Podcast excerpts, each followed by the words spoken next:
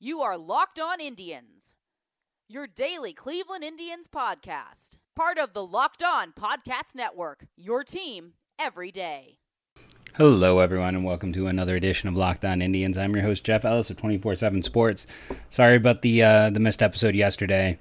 Uh, if you didn't see on Twitter, I spent two and a half hours on the phone with Sprint, and um, nothing was accomplished. So uh, that time took a significant, basically took away my evening, which took away my podcast time. So I just want to apologize and to uh, to also say, screw you, Sprint.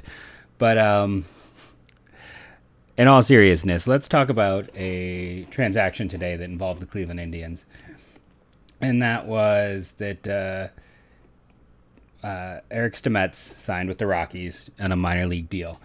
Uh, yeah, he was pretty miserable this year in terms of performance. There was a lot of things that he struggled with, and even the year before, one could say he struggled. He was forced into duty. I, mean, not really forced. Good for him. The fact is, playing in the majors changes one's life. It changes his pay scale. I'm very happy for him in that regard. But he was coming off a, a, year of struggles and had to start the year in the majors. It was a really rough situation for him to step in because the Indians had completely failed to develop minor league depth at that position. And it wasn't just him, you know, Max Moroff uh, as well struggled, and the Indians just did not have up the middle depth. So these guys had to step in. Now, Eric Stamets was the guy that they got for, I always mess this up, David Murphy. I think that's the right Murphy. For some reason, David and Daniel, I have a hard time in my mind. But, you know, this is a kid who was a six round pick out of the University of Evansville uh, from Dublin, Ohio. He's an Ohio kid who got to make his debut with the Indians. He got to play, uh, you know, years upon years in Columbus. I think like two, maybe three years in Columbus, his home city.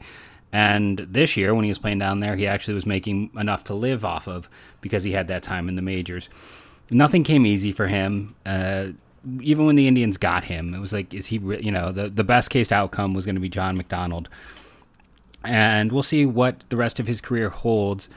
But, uh, you know, he can play a good shortstop. He's a good glove. He can, he's a plus runner. There's some tools there. I don't know um, if he's going to get more than a few more cups of coffee, but it doesn't matter. He made it to the majors. He was on a 40 man roster. He will always have the story of playing in the big leagues and playing alongside some, you know, he can talk about playing alongside some of the Carlos Santana, Jose Ramirez, getting to spend time with Francisco Lindor. I mean, he, he got to play with some potential guys, you know, Lindor in particular, who could end up in the Hall of Fame. And on top of that, he can keep playing minor league baseball forever, and he's going to make enough to live because he got that time in the majors. So he'll get this chance now uh, with Colorado, who has a lot of infield depth. But uh, good for him. I, I, hope he gets another opportunity. I you know I was rough on him this year because his performance was a struggle, but I am glad to see that he is still in baseball, still getting to pursue his dream. And again, he still can do some things that are useful. He is a nice emergency option to have. The problem was for the Indians, he was not the emergency option. He was the only option when they started the year looking for a shortstop. So let's go through and talk about some other news. Adam Wainwright re signed with the Cardinals, one year deal, not a surprise. 38 years old, more of a back end guy. They have so many back end arms. I don't know what they're going to do, but we'll see. Uh, terms are not released. Uh, I thought it was also something good to look at was now that we know all the qualifying offers and such, that when you look at teams that uh, that had the qualifying offer to their players, the only team that will get a first round pick amongst those 10 players is the Minnesota Twins. If a team signs Jake Odorizzi, then the Twins would get a pick, you know, in between Comp A and the second round. The other seven teams, they would all get a pick between Comp B and the third round. So that's a pretty significant difference, and that's because of where they fell in terms of, you know, uh, revenue sharing, the luxury tax, total, you know, money spent. So none of those other teams are going to get better than basically the equivalent of a, a third round pick. Well, the Twins could get what basically is like an early second. Um, in terms of what teams could lose, if you get right down to it, um, Red Sox, Yankees, Cubs are the ones who would be most penalized. They would lose their second highest pick, I believe, and their fifth highest pick. And they also lose a million dollars from their international pool. So those are the three teams to kind of look at. Uh, I don't think the Red Sox are going to be active at all. Uh, the Yankees, I think, will be. And I don't know about the Cubs. We'll have to kind of wait and see. They're in a really odd situation. I have no idea what the Cubs are going to do. They have some massive needs, but they also have a um, a roster that is very much nearing free agency, and that's going to be an expensive proposition for them. Uh, they could end up just netting a ton of picks over the next few years. I can't see them letting everyone go, but they are in a very odd situation. And now that I have that set up there, if you remember from Monday's show, it's time to talk about those very same Cubs. The Chicago Cubs, um, as a team, were a disappointment last year. Uh, they struggled in terms of their performance. That was very up and down, and then they completely fell apart at the end of the year. Um, almost mind-bogglingly, mind-bogglingly bad. remember saying like the Pirates were just an absolute free fall, and the Cubs were losing games to that team. So we talked about Willson Contreras. They picked up their option on Anthony Rizzo. Uh, you got Addison Russell will be set. Uh, well, well, nothing's set with Addison Russell. Let's change that. Javier Baez at short, Kris Bryant at third base, uh, Almora, Heyward, and Schwarber were kind of your your main outfield pieces. So then the question becomes at this point, um, Ian Happ, where is he going to go? Maybe he goes back to playing second. Uh, maybe Almora is on the move after kind of a, a just a, a, bad offensive year. Maybe Ian Happ takes over in center field and Almora becomes just a, an expensive backup. Uh, Victor Caratini is ready to step into catcher if they can find a, a, deal that makes sense for Willson Contreras. And, you know, David Bote, Bote was league average at second base. I don't know if you really want to count on him to continue do continuing to do that. Robel Garcia was an interesting name to pop up for a time, and he wasn't bad. And why he's interesting is this is a guy who back, back, back in the day when MLB was just Jonathan Mayo, and he was now as someone who who does like this goes to 11 pieces on on uh, 24/7 Sports. It's really hard to scout the minors. I mean, to be one dude working the entire minors, that is a thankless task, where everyone's going to think you're a moron, and frankly, the fan bases probably know the minors better than you do. It's it's a completely thankless task. So. I remember Mayo having uh, Robo Garcia like ninth or tenth on the Indians' top ten prospect list on MLB. Um, it's even more thankless for him because nothing's behind a paywall, so he just everyone could go see it. And he was a big price signing who really just didn't work out in the system, didn't progress, was always in the lower minors, went to Mexican uh, baseball league and was signed out of there this year, and played pretty well. Uh, not great, but he was about a league average bat at second base but he's you know again we talked about that infield depth: Addison Russell, Javier Baez, uh, David Bote, Tony Kemp, Nico Hoerner, Robo Garcia. Uh, can we also talk about the fact that after the Indians cut Carlos Gonzalez, that he went and uh, appeared in 15 games for the Cubs? They were so desperate for outfield help. So yeah, it's um, an interesting roster. I don't love their minors. Um, that is an area that uh, there's some room for disagreement on, but that's something I don't love. Something I do love is to talk about our fantastic sponsor, which is BlueChew.com.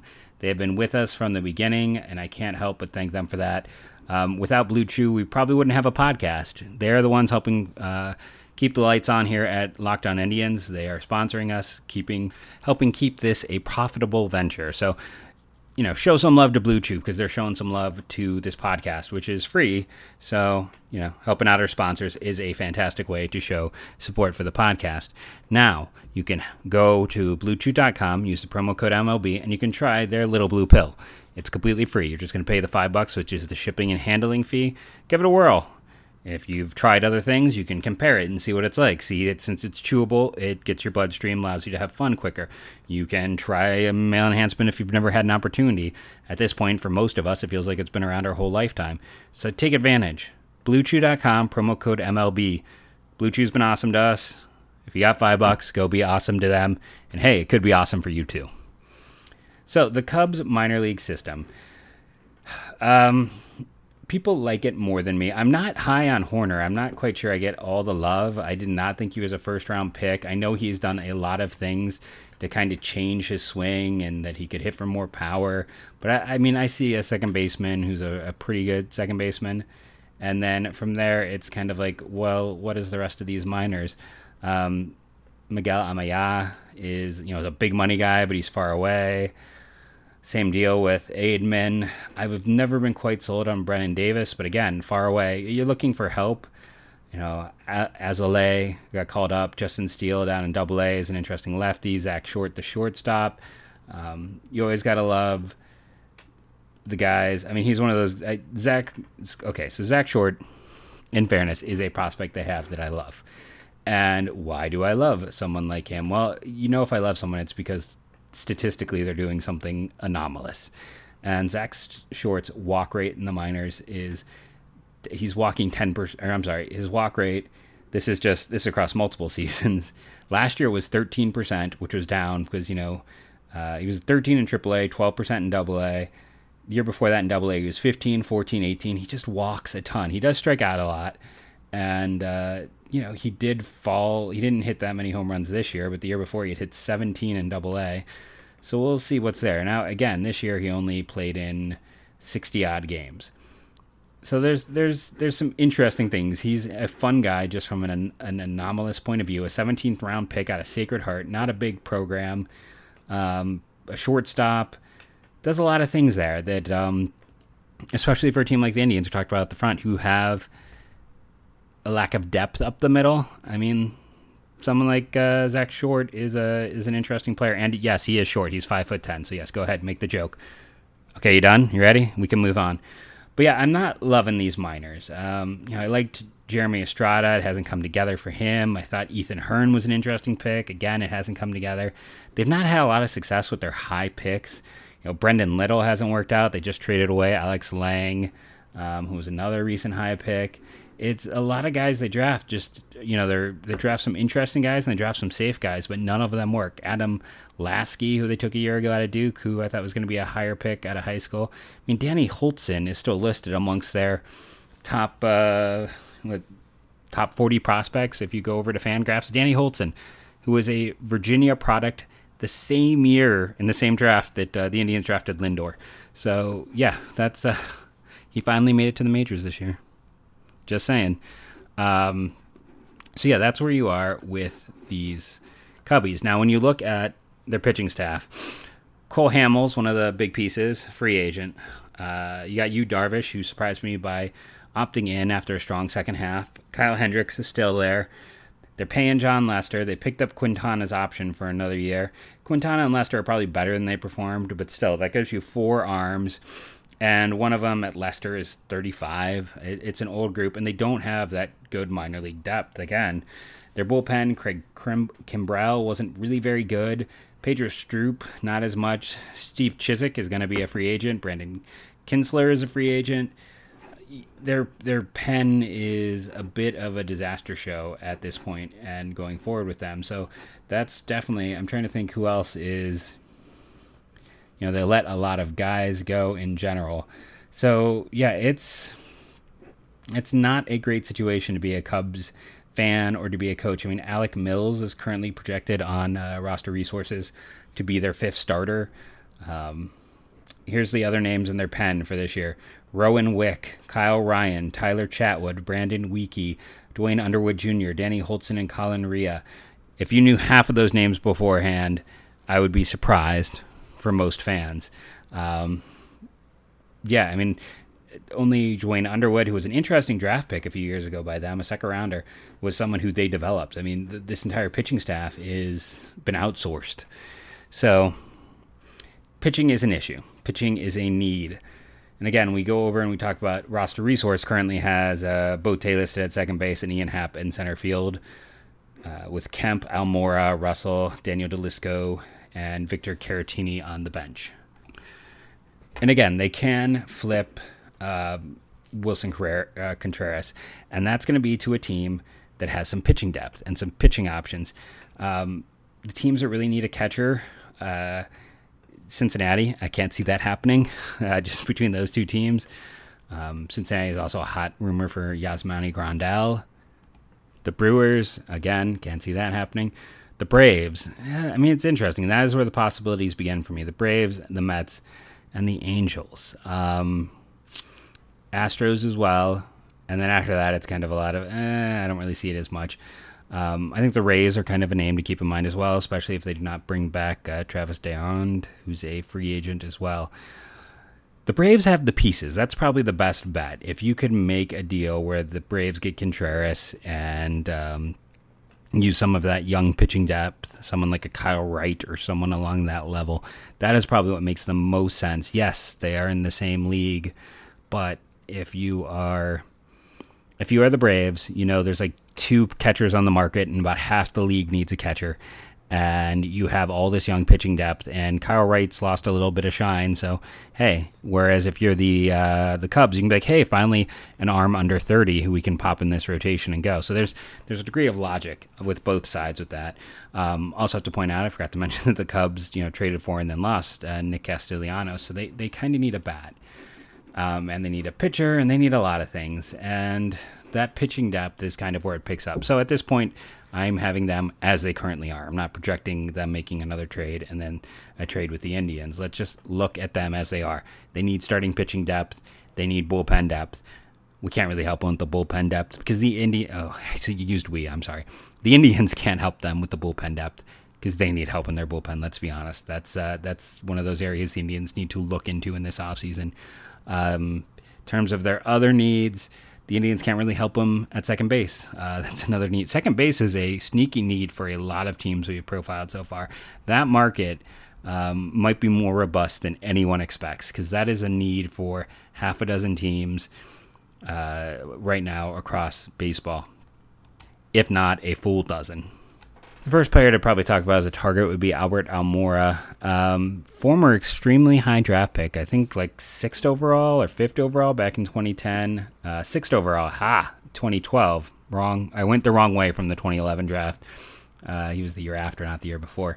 But you go back to 2016, limited, and he had a WRC plus over 100. 2017, 132 games, and he's again over 100 uh, there. But since then, 89 and this year was 64. He's not like an old player by any means. You know, he's 25 years old. It might be kind of surprised he's that young. He's a guy who's not going to be a free agent uh, for what three more seasons. There's a you know he's there's a lot of potential value there. The problem is is he going to hit enough to be more than a fourth outfielder? Because the defense is enough to keep him in the bigs. That alone is a carrying tool for him going forward but like this year he had a negative war. His career war is uh 2.1 well, that's not that can't be yeah that could be right.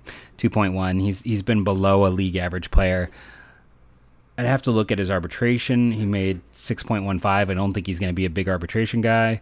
Um, i mean he kind of makes sense for an indians team that could use like center field depth but uh, not a great fit. I mean ian happ is definitely the guy i would love to get but if he's projecting to start in center field for them, and and how do you make it work? Like Ian Happ for you know Plesac doesn't make sense. It just doesn't. It's not a deal that comes together uh, at all on any level. Um, I'm not going to even touch Addison Russell. I don't think anyone should. So let's just move on from even talking about him. Tony Kemp is interesting because he was a, a, really cheap get for them, and while he struggled this year with the bat, a year ago he was quite good. Um, his BABIP this year was extremely low. So he's a guy that looks like he's unlucky. Um, could bounce back. The walk percentage was down two percentage, and the strikeout was up by two percentage points. Uh, if I look at something like his ground ball and hard hit rate, some of those things like that, that we can kind of see if he's putting the ball on the ground more instead of putting it in the air. Um, it is interesting to like look at that data, but it's still relatively close. So everything shows me that Tony Kemp is a guy who was probably unlucky. So, what kind of deal makes sense for the Cubs? Um, if you were the Indians, you probably start with Adam Plutko. He has the least value of any of the Indian starters. Now, he was more effective on a consistent basis than somebody like Plesac, but you have less control with Plutko. The stuff isn't quite as good. He's always going to be kind of a, a marginal guy, but when you're talking about the Cubs right now, a marginal guy sounds pretty decent, even if he has to flip between a you know, emergency starter and pen role. Um, Tony Kemp is the guy I would talk about. And the reason that Tony Kemp is such a focus for me is he was unlucky and he can play all three outfield spots and second base. That's just incredibly valuable to a team like the Indians that need infield depth. Um, you know, if they end up not getting anyone in free agency or not, you know, making a maneuver to get a second baseman. And again, that is a market that a lot of teams need it right now, that infielder. Getting someone like Kemp allows you to have another person to kind of put out there with Arroyo and Chang. And, and Kemp Chang is not the worst platoon either. Kemp being the lefty and Chang being the righty. You could certainly make those two uh, work, I think. Again, you're buying low on a toolsy guy who can play four spots but that's it's not quite equal just because of control of Plutko and him just being, you know, this ready arm. I'm seeing a trade in season. Someone had written for the Yankees about Frazier for Plutko, so that's where I kind of come back and I look at you know the prospect system, and Zach Short stands tall. Okay, give me a second, but I would probably try to ask for Brennen Davis. Uh, he is another Will Benson, both good and bad. There is a lot of risk, but there is loud offensive tools and a guy who could be something special. He's a bit away. Uh, if you can't get him, then you kind of have to move around. That's maybe when you talk about a Zach Short or a Cole Roederer, or maybe you're trying to get someone at that point like Chase uh, Strumpf, or I, I can't see them trading, even though people aren't as high on Ryan Jensen, but he was their first round pick a year ago so yeah, that's what it'd be. I'd be looking at Tony Kemp and a prospect because you're not going to get that pen help. So that's that's kind of what I would see. That and I think there was a degree of logic in trading a low end arm, and the Cubs traded a soon to be free agent catcher to get Kemp, and you know I talked about they've got Baez, they have Russell. They've got uh, Nico Hoerner, who's their number one prospect, who spent time in the majors. Robel Garcia, who played really well when he was demoted to AAA. Like, honestly, I wouldn't be upset by getting Garcia and Kemp for, um, especially if I could do those two and Zach Short. I'll be greedy. Those three pieces for Plutko, I'll jump right now. Um, but Garcia played really well. They have a lot of infield options. They do not have a lot of pitching options. So that is where I'm going. That's where I am uh, with this team.